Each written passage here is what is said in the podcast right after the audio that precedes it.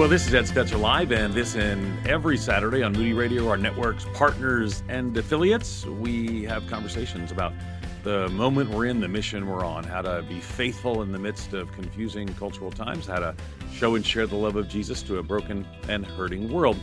And part of what we do is we often talk about how do we engage our neighbors. And uh, one of the, the, realities is we live in a world that's increasingly a uh, multi ethnic, a multi faith world where sometimes our neighbors might not be the same neighbors that we might have had 50 years ago. You know, when I was 40, 50 years ago growing up outside New York City, uh, my neighbors were like me, Irish and Italian Catholics. I was Irish Catholic. Uh, well, I mean, we were nominally Catholic. The Catholic Church was the church we didn't go to when we didn't go to church. Um, and we maybe knew a Protestant or two. We didn't like them. And that was kind of our experience growing up outside of New York City. Well, if you go to New York City today, uh, you'll actually find that you have people of all different kinds of faiths. Um, you'll have Muslims who are your neighbors, and Hindus are your neighbors, and atheists are your neighbors, and Jews are your neighbors, and and all these different realities have have become evident in our world. Of course, you know, online we can connect with people in and around the world. So anyway, so my name's Ed Stetzer. I am your host this and every Saturday. I am the dean of the Talbot School of Theology at Biola University. And uh, and one of the things we love to do is to bring on a scholar who is actually respected in lots of different places, lots of different disciplines, and uh, and and that's going to be our guest today. I know people at Biola and Talbot actually use. I was I was actually watching an interview with Sean McDowell did with our guest and just talked about you know his second edition of his book. We'll talk about that in a little bit, but we're going to focus on one particular book today. But let me tell you a little bit about our guest, Doug. Groothuis, I want to make sure I, am going to give him an opportunity to correct me in just a minute, but he's a professor of, we all read his stuff, but he's a professor of philosophy at Denver Seminary, author of actually 18 books, uh, and book, books including Christian apologetics, uh, world religions in seven sentences. We're going to focus on those two in particular, but lots of other books uh, as well. So super thankful to have you on the program today, Doug. And just say your name for the rest of us who read your name. And you know, when we read your name, we we, we actually see it as uh, as like Grutius, and but it's not right. that. We're reading right. we're reading the, the the vowels backwards. So pronounce it for us. Hmm. Yes, it's a Dutch name, so we pronounce it Groothuis, which is kind of an amalgamation of English and Dutch. The Dutch would be something like Horhaus, which hurts my throat every time I say it, so we don't quite say it like that. That's a wise move. I was just in Amsterdam yeah. trying to pronounce, like two mm. weeks ago, trying to pronounce uh, Dutch names, and it's not so easy uh, as well. Right. So, of course, I mean, your book on Christian apologetics is is. I mean, I, have read it. I, I, I don't teach it around apologetics, but we've used it in places where I've been dean and professor. And uh, but you've got this this this book that's kind of just out, which is fascinating in your in your focus. And I, and I kind of like how you've made it. I don't know how to quite put it. It's almost you've made it simple, um, which is which is always a hard thing because religion is complex. So so the book's actually mm-hmm. coming out, I should say, and uh, right. and but people can can pre-order it now. It's World Religions in Seven Sentences, a small introduction to a vast topic. Introductions in seven sentences. So tell me, why would you take such a vast topic like World Religions and boil it down to these seven sentences? Right. Well, it's for two reasons. One is, as you mentioned, it's very significant for Christians to be able to have wise uh, apologetic and evangelistic conversations with their friends, family, and neighbors. And uh, secondly, I thought I was in a good position to do it because I had been teaching on world religions at Denver Seminary for over 30 years. So I thought, I know the basic beliefs of the world religions, and I'm very engaged and I think equipped in the area of apologetics. So why not yeah. combine the two? In one book. So I try to be very fair with uh, the six religions I deal with, and the other sentence is uh, God is dead, which is a statement of atheism by Nietzsche. So I thought, you know, if I've taught a subject for all this time, and it's significant for people to learn about it, to have a reason for the hope that is within them when they talk to their unbelieving neighbors, uh, and I had the time to do it, so InterVarsity liked it, so here it is. It'll come out early September. Yeah, yeah. I uh, I actually owe a book to InterVarsity that's four years late. So don't mention. Let's not talk. About it. I had one that was six years late, so I've got you beat. Nice, nice. Oh, that's so funny because here's what they told me. They told me there was only one person who is as was later than me. So I just found out There who that go. was literally uh, right now. it's that's the big funny. apologetics book that you mentioned a minute ago. The the idea was for it to take about two or three years to write, and it got bigger and bigger and bigger, and eventually it became a textbook.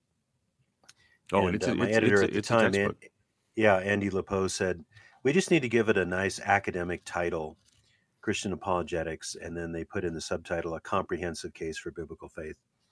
I don't know if it's comprehensive, but it is big. I also call it the brick. no, it's it's it, for those who don't know, it's 848 pages. So when you say it is big, it is literally you can stop doors with it. You might be able to you know do all kinds of uh, like handyman work just with that book alone. But also it's and it is the second edition. What's uh, the difference between the first and the second was you just expanded, kept Mhm. going.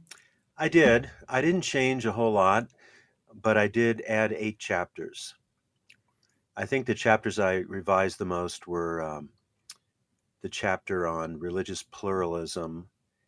And uh, I, I also added a lot on the atonement because I found that people were attacking the view that Jesus took the punishment for our sins. That's called propitiation. I found out uh, not just unbelievers, but some believers were challenging that view. So I decided I'd add a few pages on that, and then it became a chapter, and then it actually became two chapters. This is I also uh, added a chapter uh, in defense of the church because Nice. a lot of the Protestant apologetics books don't really talk much about the church. Right. But Jesus said, uh, On this rock I will build my church, and the gates of hell will not prevail against it. So if you're going to follow Jesus, you really need to be a part of his church. So I added a chapter called In Defense of the Church. Love it, love it. And again, for those of you Yeah. Are not necessarily in this space now, you know, I'm just starting at Biola and Talbot, and we have a you know very robust apologetics program. But people just speak of your your book for, the, for those who are listening. They just speak of your books as, as such a key resource. Again, it's Christian apologetics, a comprehensive case for the biblical faith. But what I what I primarily want to focus in on is, and we'll keep we'll, we'll come back to that because they obviously are related is um, is the forthcoming World Religion in Seven Sentences because I liked the themes here. Uh, again, I'm a missiologist. You're a philosopher, um, and but as a missiologist, I kind of work in that space, and I was very intrigued by the sentences that you chose. Now, let me. I, we're jumping in this conversation. We should invite people to join us as well.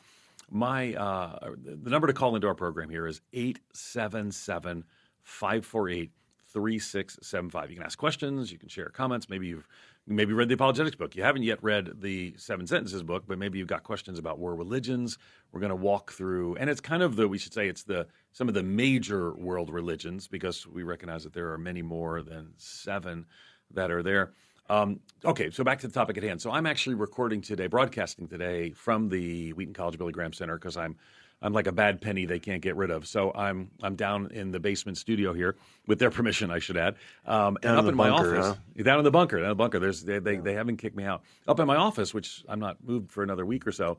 I have on my wall the God is Dead Time. I think it's Time magazine cover, and then I have yeah. the Jesus Revolution, the old one as well, kind of contrasting the two. So atheism, God is dead. Uh, talk to us a little bit about that, because for some people, there's almost the perception that, and my view may be a little different than yours. We'll see. There's almost a perception that everyone is suddenly atheist. I think statistically, there was a big surge of atheist publishing, but atheism Mhm. isn't 20% of the population. That's but so tell us about where atheism fits into this and why you chose that sentence. Right. Let me go back to what you said about being a, a missiologist. I think I view myself as a, a missiologist philosopher because it's very significant to me in all my writing and all my speaking to defend and commend the Christian faith as true, rational, and pertinent to life. Makes sense. So I have a real sense of mission in what I do. I want to do it with academic integrity. I want to write well. But I always have in mind this discipline of apologetics. So I thought if I'm going to write a book on religions, I should give equal time uh, to someone who denied all the religions as true, and that was uh, the German philosopher Friedrich Nietzsche, who lived from 1844 to 1900. And in a famous parable that he wrote called The Madman, the madman comes into a church and says that God is dead, uh, God remains dead, we have killed him, we are God's murderers. And then he goes on to speak about all the implications for philosophy, ethics, culture, and all the rest of it. So, what he meant was that there's no longer any reason to be a Christian. Uh, he's saying this about 1885 in Europe. He traveled around Europe at that time. So let's get honest with it. Now, when you really get to Nietzsche's arguments against the existence of God, they're very weak, and I address those in the book. But he is a signal figure, a very significant figure in terms of saying if we're going to deny the existence of God and the truth of all religions, then let's be consistent with that. It means the universe has no objective meaning, no purpose. Uh, things like prayer and so on are pointless, and we simply have to try to uh, actualize our own potential in a meaningless, purposeless world. So, a lot of my writing, I think about 250 pages of Christian apologetics, is about positive arguments for God's existence. But in my chapter on Nietzsche, I wanted to explain what his sentence meant and then uh, deal with some of the objections uh, he raised against the existence of God. I think that you've probably seen this, Ed. The numbers for atheism are are growing, at least yeah. according to uh, the Gallup poll from last year. Yep. I think only 80% of the people interviewed said that they definitely believed in God's existence. And for as long as they've been doing these kind of polls, it was always in the 90s, uh, low 90s, middle 90s. And it's dropped pretty precipitously. And of course, we have the rise of unaffiliated people who don't identify as belonging to any religion. They may be agnostic, New Age, atheistic, we're not sure. So, for some people, no world religion is considered a legitimate option. So, I use Nietzsche as a way of addressing that issue. Now, Nietzsche was arguing against Judaism and Christianity primarily, but he is also saying that there is no transcendent or supernatural reality. So, if he's right, that would also eliminate every religion because a defining condition for any religion is that there's some sacred or supernatural reality, whether that's the Trinity or Allah, or it could be for the Buddhist nirvana, uh, could be uh, the attainment of Brahman consciousness in Hinduism. For Taoism, it's the Tao.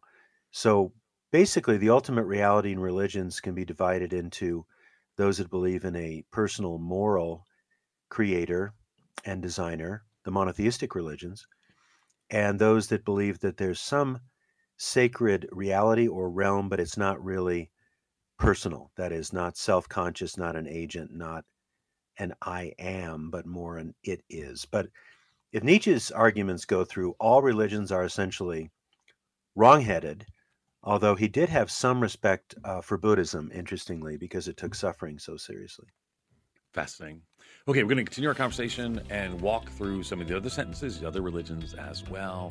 Uh, we're we're going to take your calls as well. 877 548 3675. Again, that's 877 548 3675. We're talking through world religions in seven sentences, a small introduction to a vast topic, and continuing to talk about apologetics as well. Taking your calls again, it is 877 548 3675.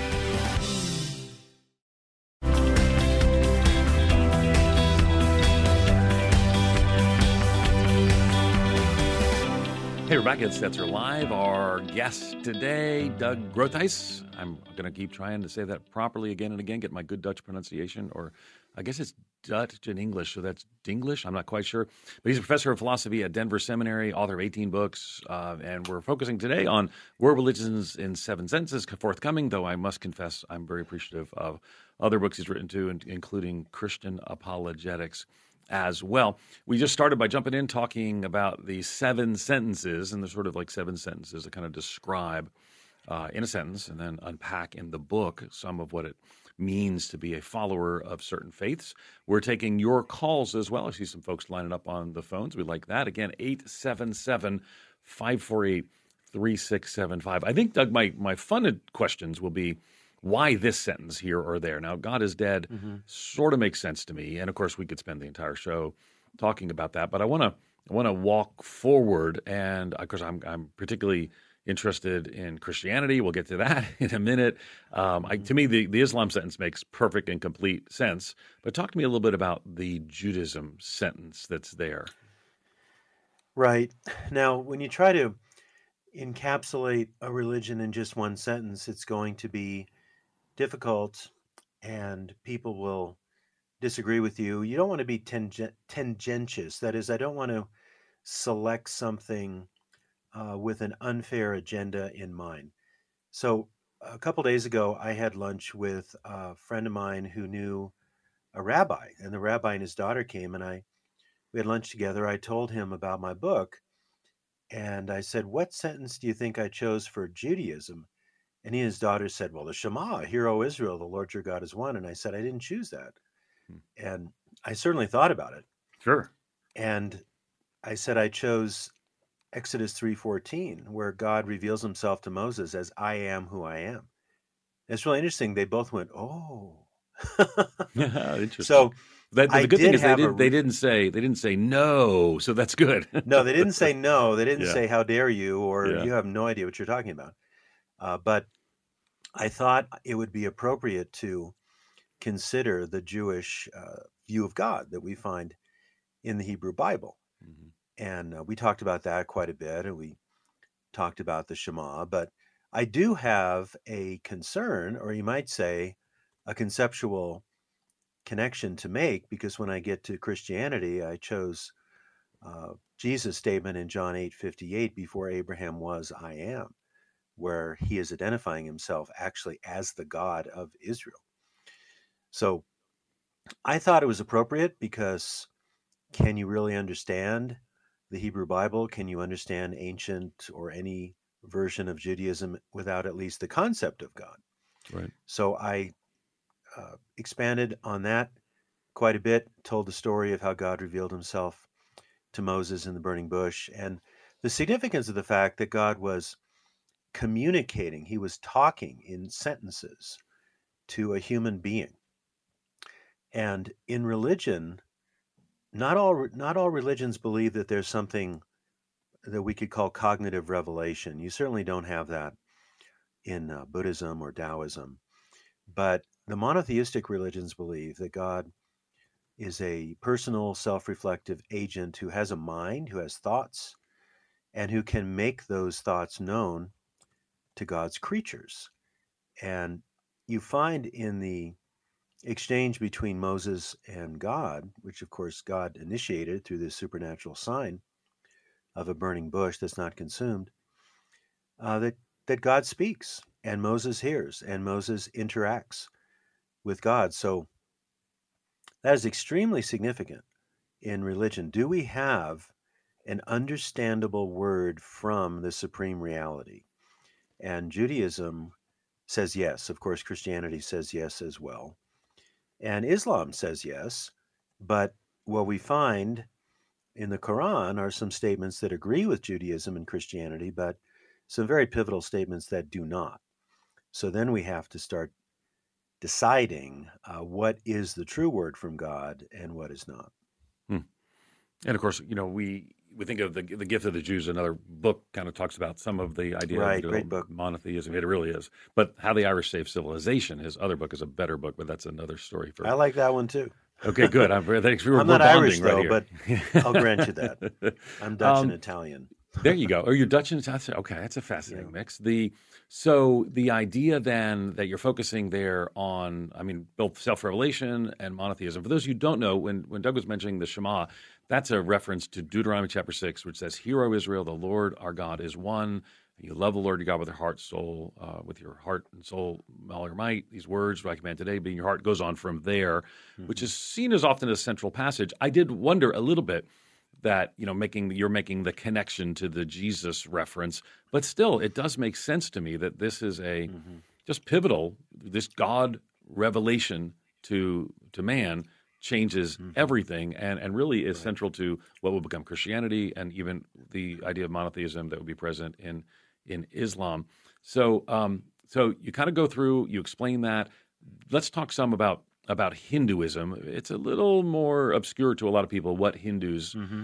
actually believe. Um, so explain the the sentence, what it means.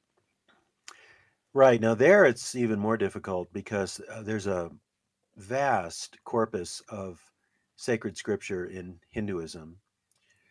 And there are various schools of Hinduism that disagree on fundamental ideas, although all Hindus uh, share certain beliefs uh, in karma, reincarnation. They all believe that the four Vedas are divine scripture and so on. But I took a sentence that says, You are that, or in some of the older translations, this is from one of the scriptures called the Upanishads, it's thou art that. That has more of a King James ring to it. Hmm. Now, that is in a sacred scripture of Hinduism, so I think it's legitimate to reflect on that. But I looked at that scripture in light of its non dualist understanding. Let me explain that. Non dualism claims that there is no distinction between the creator and the creation, or the maker and the made. Everything is one, everything is without division. So that oneness is considered divine. So this is a dialogue between a father and a son in this uh, Upanishad. And the father keeps saying to the son, You are that. You are one with everything. There's no final distinction between you and nature or you and God or you and anything else. You are that.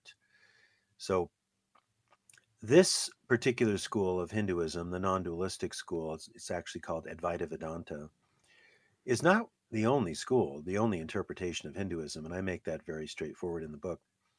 However, that idea that we are innately one with the Supreme, one with this great impersonal God has had a tremendous impact on the West and on American culture, especially through uh, what we used to call the New Age movement, which I wrote about in the previous millennium uh, in my first two books, Unmasking the New Age, Confronting the New Age.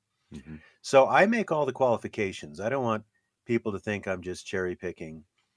I'm saying that, yes, all Hindus believe in karma, reincarnation, the inspiration of the Vedas. They believe yoga is a way to attain enlightenment and a few other ideas. But when it comes to the metaphysics, the ultimate worldview, you have disagreement. In fact, uh, some Hindus believe in a, a, personal God, although I don't think that's really deeply rooted in their scriptures.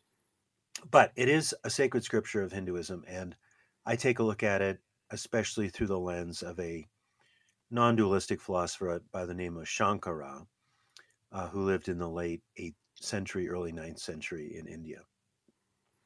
Fascinating. And I think one of the challenges of writing a book like this is the complexity of religions. I wrote an article, uh, cover story years ago for Christianity Today on proselytization in a multi faith world, but basically advocating mm. for for uh, Christians to be able to evangelize, but religious freedom for everybody and even writing about you know Buddhism, which is generally a non-theistic religion, but then there's like these sects of Buddhism that are theistic, but they're small, and right. no matter what you write, it's wrong somewhere.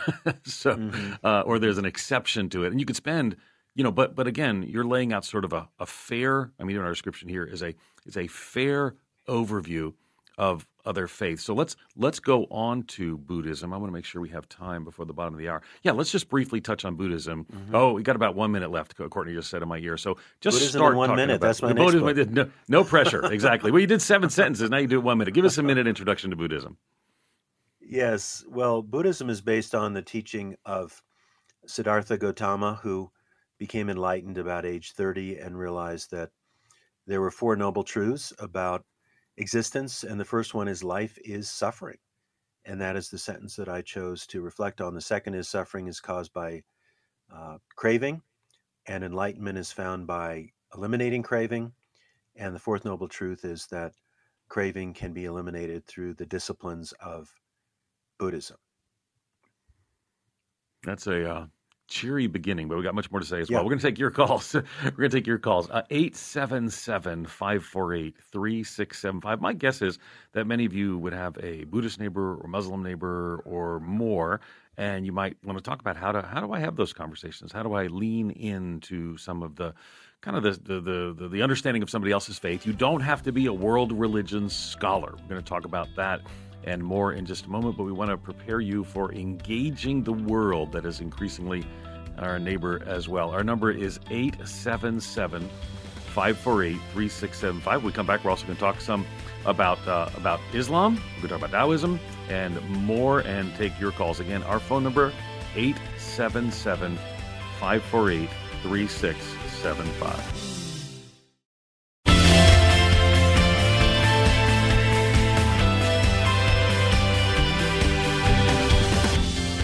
Hey, we're back at Stetzer Live, and we're going to be taking your calls in just a minute. We're here with Doug Groothuis, and we're talking about his uh, his forthcoming book that is World Religion in Seven Sentences. And and this is, you know, having a conversation on the radio in an hour program, you're kind of going through seven major religions. We are we we know that we're barely touching the surface. And the book is going to help you go a little bit deeper. And then, I mean, there are people who obviously world religions is their focus of their entire life, and there's thousands of thousands of pages. And but but the reality is, for most of us, we're wanting to know enough to engage in what hopefully is some respectful conversations that ultimately give us the opportunity to point people to Jesus. As followers of Jesus, we want to share the good news of the gospel.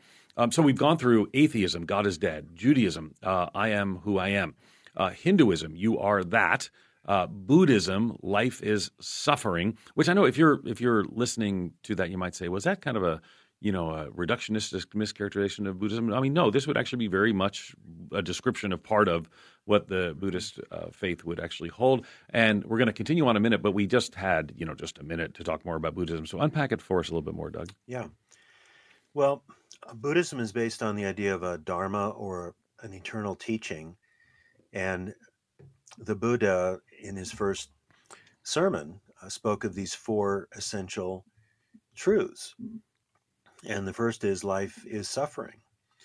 And it means that we are always frustrated in one way or another in this life. We may have what we don't want, or we want what we don't have.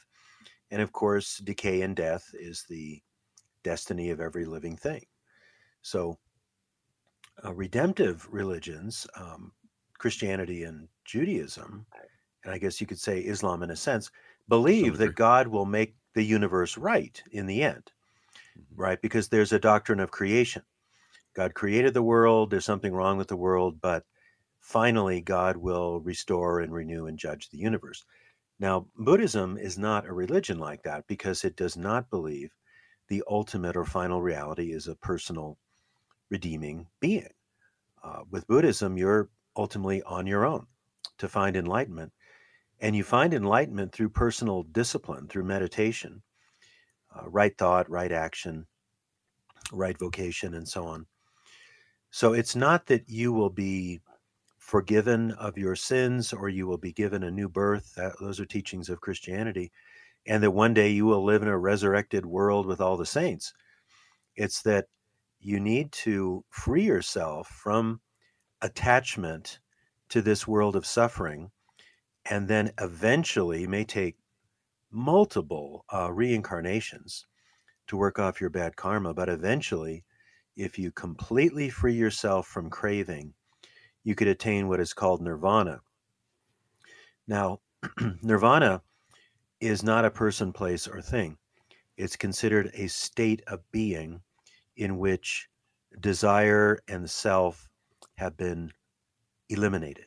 It's not quite nothing, but it's not personal, it's not relational, it's not anything like uh, the biblical view of redemption. So a lot of people try to compare Jesus and Buddha and say they were they were two sages teaching basically the same truth in different words. That is absolutely false and I hope yeah, my no, book makes that clear. Yeah. No so question, one, you know, one thing we need to do when we look at the comparative religions, before we even make any judgments as to which, if any of them are true, we have to know what they teach. Mm-hmm.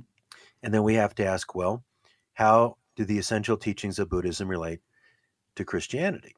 Or how does Hinduism relate to Christianity? And not try to stuff them into one mold because they do not fit in one big mold. Yeah, I think one of the things that that hundred years ago, maybe a little more than hundred years ago, actually, at like the World Parliament of Religions in Chicago, where I am. I'm a missiologist, so I keep going to missions uh, history. Right. Your your president, Mark Young's a friend of mine, president at Denver Seminary, mm-hmm. and and so we we talk missiology from time to time. But the idea hundred years ago was that there were these lesser lights, and they were going to come into the greater light, and we all kind of believe or teach the same thing. If we just talk enough, we'll find out the mm-hmm. commonalities. And and really, what we find out is they're I mean they're they're fundamentally different ideas. There are some that are monotheistic. There are some that are Abrahamic. There's you know there's but the reality is I mean we're not looking at at different ways of the elephant mm-hmm. where you touch the elephant and there's right. a trunk or it's a you know it's a it's a whatever a tail and I think that's an important distinction. And then the question becomes what, if any, or in the case of atheism, if none are true? Mm-hmm. But we're going to get to that near the end of the show because I really want to make sure we get to these others. By the way, many of you will notice how many words in Buddhism have become commonplace use in English. We talked about, you know, karma, mm-hmm. things of that sort. That's fascinating. Yeah. Taoism, less known by people. So tell us the sentence and explain mm-hmm. a little mm-hmm. bit about Taoism. Right. Taoism is considered one of the major world religions. However, it does not have that many followers who would identify as Taoists around the world. But the idea that I'm working with comes from a text called the Tao Te Ching. And the translation I've used is that the Tao that can be can be spoken is not the eternal Tao. Now the reason I choose that is that it is a very clear sentence for a teaching which is called ineffability. That is, the ultimate reality is beyond words and thoughts. It really cannot be put in propositional statements. This is the key to a lot of mysticism. You also find this idea in much of Buddhism and Hinduism. But I think it's most clearly stated in this statement the Tao, or meaning the way, the ultimate way of existence cannot uh, be stated. So, this is the polar opposite of what the Bible teaches. Uh, God reveals himself. Think of John 1 In the beginning was the Word, the Word was with God, the Word was God, He created all things. And then it goes on to say that the Word became flesh and dwelt among us. And then John says, He has made the Father known. Jesus is the living word, and we have the written word of God in the Bible. So there's a very clear and titanic difference between saying the ultimate reality is beyond words and thoughts, and we have to kind of guess at it or maybe experience it in a mystical way. And the idea that God is an infinite personal being who communicates, who wants to communicate, and has made known the way of life to us through Jesus Christ and in the Bible. So I critique this idea of ineffability. I had a great teacher on this, uh, Dr. Keith Yandell, who was a philosophy professor for many years, at the University of Wisconsin Madison. He passed away a few years ago. But uh, he was a very cogent critic of this idea. And the essential problem, I go into more detail in the book, is well, if you cannot write about it or speak about it, then just put the pen down. You know, just shut up. It there's nothing else to do. Just sit in the corner and meditate. You know, the right. ultimate reality cannot be spoken. Then why are you speaking? So there's a what's called a self-reference problem there. Uh, the people that claim ineffability, whether they're Hindus, Buddhists, Taoists, New Agers, always end up talking about what supposedly is utterly beyond words. Now, that's an essential philosophical, logical problem. As Christians, we can say, God far exceeds our own finite knowledge, and our reason and our knowing is affected adversely by sin. However, God being the ultimate personal being and good and loving and just wants to communicate his truth to us, and he has made it known to us.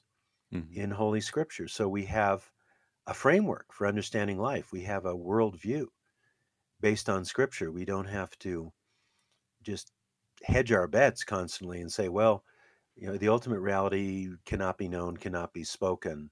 That doesn't give you an anchor for life. That doesn't give you an orientation uh, for life, for the joys, the pains, the hopes, the fears. But if God has revealed himself in knowable statements, and if God has actually come to earth in the person of Jesus and lived out the truth, he said, I'm the way, the truth, and the life. No one comes to the Father but by me. Uh, then we have a very different orientation to everything.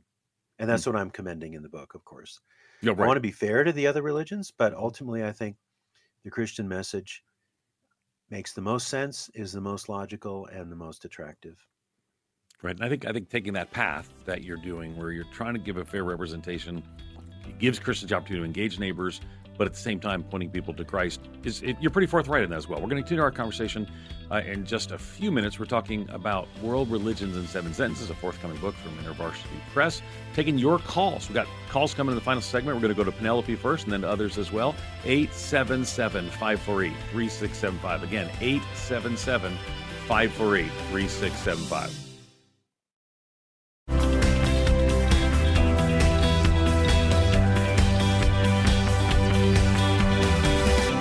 Okay, we're back at Stetzer Live, and I'm torn because we've got to get these last two words in, and then we've got to take calls. So we got to we got to move. We got to move. So let's go, Doug. Back to you. Um, you know, we we mentioned Taoism. By the way, those who are interested, it's sometimes spelled with a T, sometimes spelled with a D. You can find it online. Significantly practiced in China and Taiwan. But we're going to move forward to uh, let's do Christianity last, though. I know when you're uh, with Islam. Let's go to Islam, and and the obvious sentence there. Well, you go ahead and tell us. Right. The sentence, the the creed really of Islam is that there is one God and Muhammad is his prophet. So it's very short, simple, and Muslims will say we can nail it in this one sentence. That's the confession you make when you become a Muslim. If you say that in good faith, you are then a Muslim. So the difference here uh, between, let's say, uh, Christianity related to Taoism is you have monotheism versus a a mystical, non monotheistic religion. But if you're comparing Christianity with Islam, you have two monotheistic religions. Right. They both believe that there is a creator God who sent prophets to the world and who holds the world accountable. So you have to try to understand what is the relationship between Judaism, Christianity, and Islam because there's a claim of succession. Christianity claims to have succeeded but also incorporated Judaism.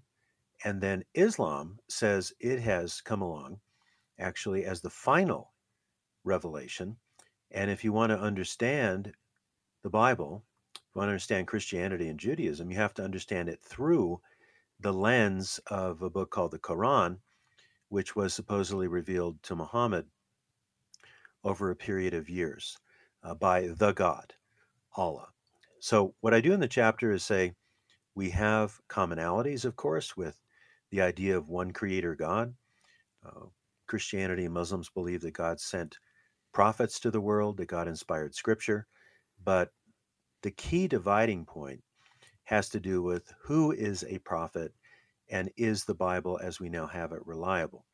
And if the Bible as we now have it is reliable, as I claim, then Muhammad cannot be a true prophet because what we find in the Quran contradicts the Bible in very significant ways, particularly about the identity and mission of Jesus Christ, because Islam denies the deity of Christ, denies the saving, atoning death of Christ, and of course, uh, denies the Trinity.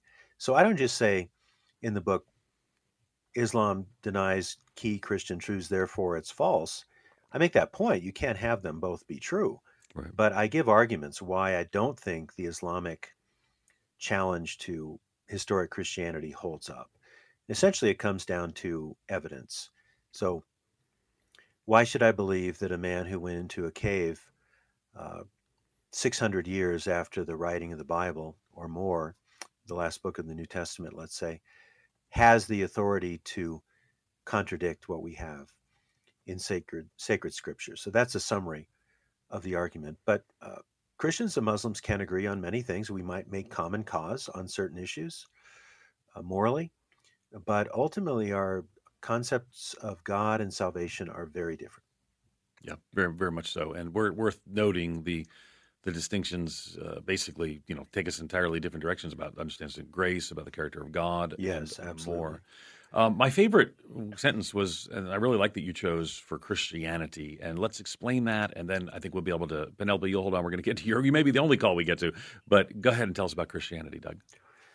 Right. What I chose for that, I could have chosen so many things, is John eight fifty eight, where Jesus is in a, dis- a dispute with the re- religious authorities, and he says, uh, to cinch the argument, before Abraham was, I am, and uh, they accuse him of blasphemy and try to stone him. So, what does that sentence mean? Before Abraham was, I am. For one thing, Jesus is claiming to have existed as a personal being before Abraham. And they said, wait a minute, you're not even 50 years old. How could you do that? And he makes it even more sharp by saying, before Abraham was, I am. And that's a reference back to Exodus 3:14 where God mm. revealed himself to Moses as the great I am, the self-existent personal relational being. So it's a claim by this man, Jesus Christ, to be divine. Now, of course, I could have taken so many other passages, uh, John 3:16, God so loved the world he gave his only son, whoever believes on him might not perish but have everlasting life. But the book really uh, spends a lot of time on what philosophers call metaphysics. So, what is the ultimate reality that grounds and conditions everything else? And for Judaism and Christianity, it is a self reflective mindful agent, a being, right, who acts in the world and who reveals himself to the world. So I guess someone might say, well, that is a little tendent, tendentious. That's a hard word to say, uh, because you're you're kind of cherry picking. You go back to the I am of Exodus, and then you go to the I am of Jesus, but it's right there in the text. And I make a case that when Jesus said, "I am," be- before Abraham was, I am, uh, that that statement was true. And he was not uh, blowing metaphysical smoke there, that he was a unique human being uh, given his claims, his credentials, uh, his resurrection. He was not a madman, he was not a deceiver. So, uh, you know, there's exactly one religion based on uh, the death, resurrection, and ascension of its divine founder, and that's mm-hmm. Christianity. Love it. Love it. And I actually really appreciate the fact that you chose that as well. Let's go to Penelope. Penelope, I promised. And so we're going to go to Penelope now in Tampa, Florida on 91.1. Go ahead, Penelope. Thank you for this a wonderful book. I will definitely buy it. I wish I was posing the question after I consumed it. But in any event, I, I went to Harvard, uh, a master's. Um, my classmates, very successful um, entrepreneurs, um, diplomats. And what I had found was a great deal of complacency, um, engaging in meditation and with some Penelope, Penelope, I got to tell you, we're short on time, so I want you to get right to that question. Okay, okay? I'm how sorry. How do I? How do I engage? I don't want to answer a question that they're not asking. But what would be the key question to engage, to ask mm-hmm. them, to engage them, to open up? Love it. Doug? Right. There is this problem of complacency or apathy, really. And so people are just looking for peace of mind and they're not worried about the ultimate issues of life. And I'd say, well, have you taken seriously the claims of Jesus? Because if what he said is true, then that's the most important issue you could ever address because we're talking about our standing before God, before the Creator, before the lawgiver. And have you given Jesus proper attention? Uh, because his claims are profound and his teachings have certainly influenced uh, the entire world more than anyone else's teachings. So I would get to the the issue of Jesus, uh, the identity of Jesus, or have you really considered Jesus Christ as revealed, as discussed in the New Testament? And you can go from there. And uh, Jesus didn't show up and say, Well, I've got some meaningful teachings that you might want to mull over. You know, he said things like, hmm. I am the way, the truth, and the life. He said, If you don't believe on me, you will die in your sins. He said he would be the judge of the entire human race at the end of history. You know, I'd like to know if someone who makes those kind of claims and has that kind of impact on the world is right or not. You know, John Stott used to say, you have to do something with Jesus. Mm-hmm. The way he speaks and the way he acts is always eliciting a response. Stott wrote this book called Christ the Controversialist. So you either have to accept what he said and follow him or deny it. But being non committal, and, uh, you know, back to the old Doobie Brothers song, Jesus is just all right with me, that's not a rational response. You got to be ultimately on one side or the other. I, I must confess, I didn't see a Doobie Brothers song coming at the end of the show, but I. I'm an old hippie. Come on. nevertheless, I, I, like it. You know, I think it was Lewis who said it cannot be moderately important if this is true. Right. So, hey, thanks so much for taking the time to be with us, um, Doug. You have been a an encourager to many through your writings, and I'm glad. I don't think we ever met, so I'm glad to finally I have you on right. the program as well. The the book, and I want to encourage you to pick up. A, you can pre-order it right now, and Penelope is already. So make sure you pick up the book uh, by pre-order, and it's called World Religions in Seven Sentences. I'd also kind of commend you to pick up his recent. I think it, the second issue came out, I think, in 22. It's called Christian Apologetics, mm-hmm. as well. So let me thank my guest, um, Doug Gruti. Okay. Say, say it for me, Doug, one more time. Doug Groothuis. Groothuis. Groothuis. I keep wanting to say Grew, but Groothuis for joining me today. Thanks behind scene team, Karen Hendren, Courtney Young, Lynn on the phone. Next week, JT English, Jen Wilkin joining me. I talk about theology and how you can grow just by studying God's words and actually become more of a theologian. Let me remind you that Ed Stetzer Live is a production of Moody Radio, and Moody Radio is a ministry of Moody Bible Institute. Thanks for listening, and thanks for your call, Penelope. Thanks all. Bye bye.